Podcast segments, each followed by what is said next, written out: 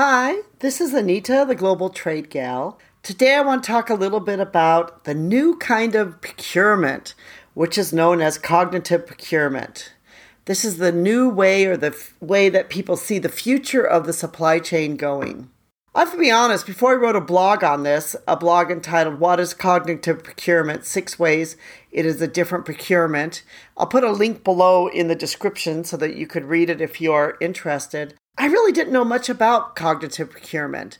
But as I was studying about it and reading about it, I thought, wow, you know, all of this does make sense that this huge change is going to take place in the supply chain. Cognitive procurement is about using technology in the supply chain process. You know, it's going to be using all these different types of technology to help the supply chain process. So, here are some different ways that cognitive procurement could actually be a disruptive technology that could be redefining how we view the supply chain and the entire procurement process. Of course, as we bring more computers in, it could also mean that less people may be needed in the supply chain. But it also will mean that accuracy will go up. So that's what's really kind of exciting about this is the fact that you know, your accuracy could go up and the, the, all of this cognitive procurement could really help with the entire supply chain. The first thing is about the cognitive procurement is that, first of all, it could be using artificial intelligence. In very simple terms, this could mean that artificial intelligence could be used instead of human intelligence to make decisions. You know, everything from, you know, what do you need to buy, which is happening now with a lot of the technology being used, to how you need to buy it. And the reason is is because the the cognitive procurement will be able to take this huge amount of data and in a very short period of time to be able to analyze it and to be able to find out things about it which will be much more on target than if a human had done it. You know, in data heavy industries such as procurement, the self learning technology of artificial intelligence can handle advanced tasks, including analyze massive amounts of information over real time to make a decision. So they can um, replace some time consuming repetitive tasks such as invoice matching, data entry, and payment approvals. Artificial intelligence will do this with the accuracy and speed that no human can ever match. In other words, with cognitive procurement, a machine will be able to outperform our own human intelligence at a speed and accuracy that we can't imagine or even dream of. The other thing would be of cognitive procurement would be the use of deep learning. Part of artificial intelligence is also known as deep learning. And this simply means that the AI function that imitates the workings of the human brain, it's how AI can process data and create patterns to make a decision. Deep learning is actually considered a part of artificial intelligence. The system will be capable of learning from the data in an unsupervised way. This would be something like you have an employee, and your employee is going to work 24 hours, seven days a week, and they're going to be able to take all the stuff all the data and they're going to be able to process it and then they're going to be able to tell you in a very accurate way what decisions should be made. That is exactly the way the computer will be with this. The key in all of this is the machine will be able to learn without human supervision. You know, so, you know, you'll just be able to let the machine sort of run itself, print out a report, and there will be the information that you need. That's because in artificial intelligence or also in cognitive procurement, the machine will use what's known as data mining, and data mining is ability to turn raw data into useful information. This is also another core function of cognitive procurement and artificial intelligence. With cognitive procurement, the machine will have the ability to mine huge amounts of data and quickly find the most accurate and useful information or the most inform- most useful information needed. And as artificial intelligence becomes better and better, the machine will eventually be even to tell you what you need before you even know that you need it. In a way, you know, that's really kind of scary, but it's also really exciting that, you know, uh, um, the computer could be so accurate. And part of the reason I'll be able to do this, I'll be able to look at what's known as pattern recognition. There'll be an automatic recognition of patterns and irregularities in the data The machine will be able to help you to see the patterns, to see irregularities, or even target irregularities in your procurement process. Your pattern recognition is one of the major advantages of cognitive procurement, that it will help to find any problems in the procurement, procurement supply chain.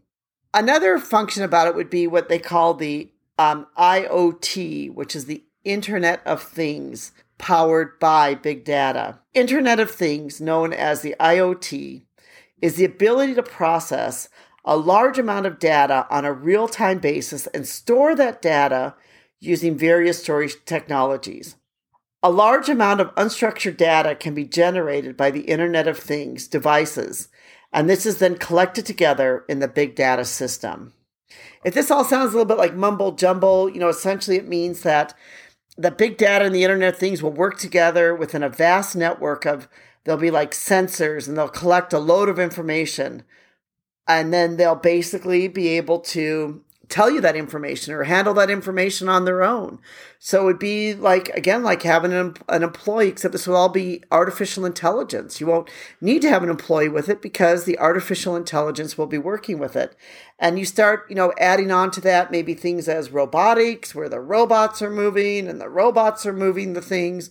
And, you know, you would then have 100% accuracy because the robots will all be there moving it and you will be completely on the machine and all of this data will be there that someone just sits up in a control room and watches all of this taking place. You know, it's terrifying and exciting at the same time that this is a possibility. The other part, which is very interesting about all of this, is the use of blockchain technology. You know, blockchain technology makes it difficult or almost impossible to be able to change hack, or cheat any kind of system. And this is probably one of the most exciting parts because right now one of the worries that everyone has is, is everything's on a system and we don't have humans. How are we going to know that it's going to be accurate? How are we going to know that there's going to not be a problem? What are what if hackers come in and they hack the system? What's going to happen? But under the blockchain the data is in blocks. So all the blocks would need to be hacked for the system, which is extremely difficult. This is one reason why you have like the Bitcoin, the other coins with all this blockchain technology. And it's because of the way the system's set up in blocks. It's um, it's almost entirely unhackable. At least now, who knows? You know, that could change. Somebody could find a way to be able to hack the entire system. So, you know, cognitive procurement will use the blockchain block Cognitive procurement will use blockchain technology at its very core. That this means uh, it'll be do, the data. This means that the data will be. This means that the data will be divided into blocks. So it'll be difficult to hack, cheat, or change the system. You know, today there's still some issues with the blockchain system, but it's believed that uh, this will improve and that it will become a possibility and that cognitive procurement will be using blockchain technology as it becomes more refined. And as that process becomes better, that this is something that companies will be using. One reason why the blockchain is so important in the supply chain is that blockchain in the supply chain can help foster better traceability, transparency, and credibility. This, of course, has an uh, impact on procurement. In other words, in cognitive procurement, whoever is in charge of the supply chain or procurement can know 100% that the data and the information they're getting is correct. That they don't need to depend upon human intelligence. Instead, they'll be depending upon artificial intelligence, the mining of the data, and of uh, technologies of the blockchain, where it'll be impossible to be able to hack the systems you know, we find that this is really quite exciting. And I think it's everyone in the supply chain needs to understand this because this is something which probably we're going to see much sooner instead of later. That we're going to start seeing companies start using some of these technologies in some probably frightfully exciting and also maybe in some ways terrifying ways because at the end of the day, people are going to lose their jobs because they're going to be replaced by machines. So, I guess with everything, there's good and there's bad, but at the end of the day, this really is what is known as progress or moving forward. And it's kind of, it's something that we can't change or stop, and it's going to happen. So we'll either get on the train or get off the train, I guess you could put it and say that. Thank you so much for listening. And again, if you want to read our blog, we have a blog entitled What is Cognitive Procurement? Six Ways Different Procurement. We'll put the link below. Go to our website, Mindoro.com. You can find lots of great information. And also, if you have any questions about creating, designing, manufacturing home decor products in Asia, we'd love to hear from you.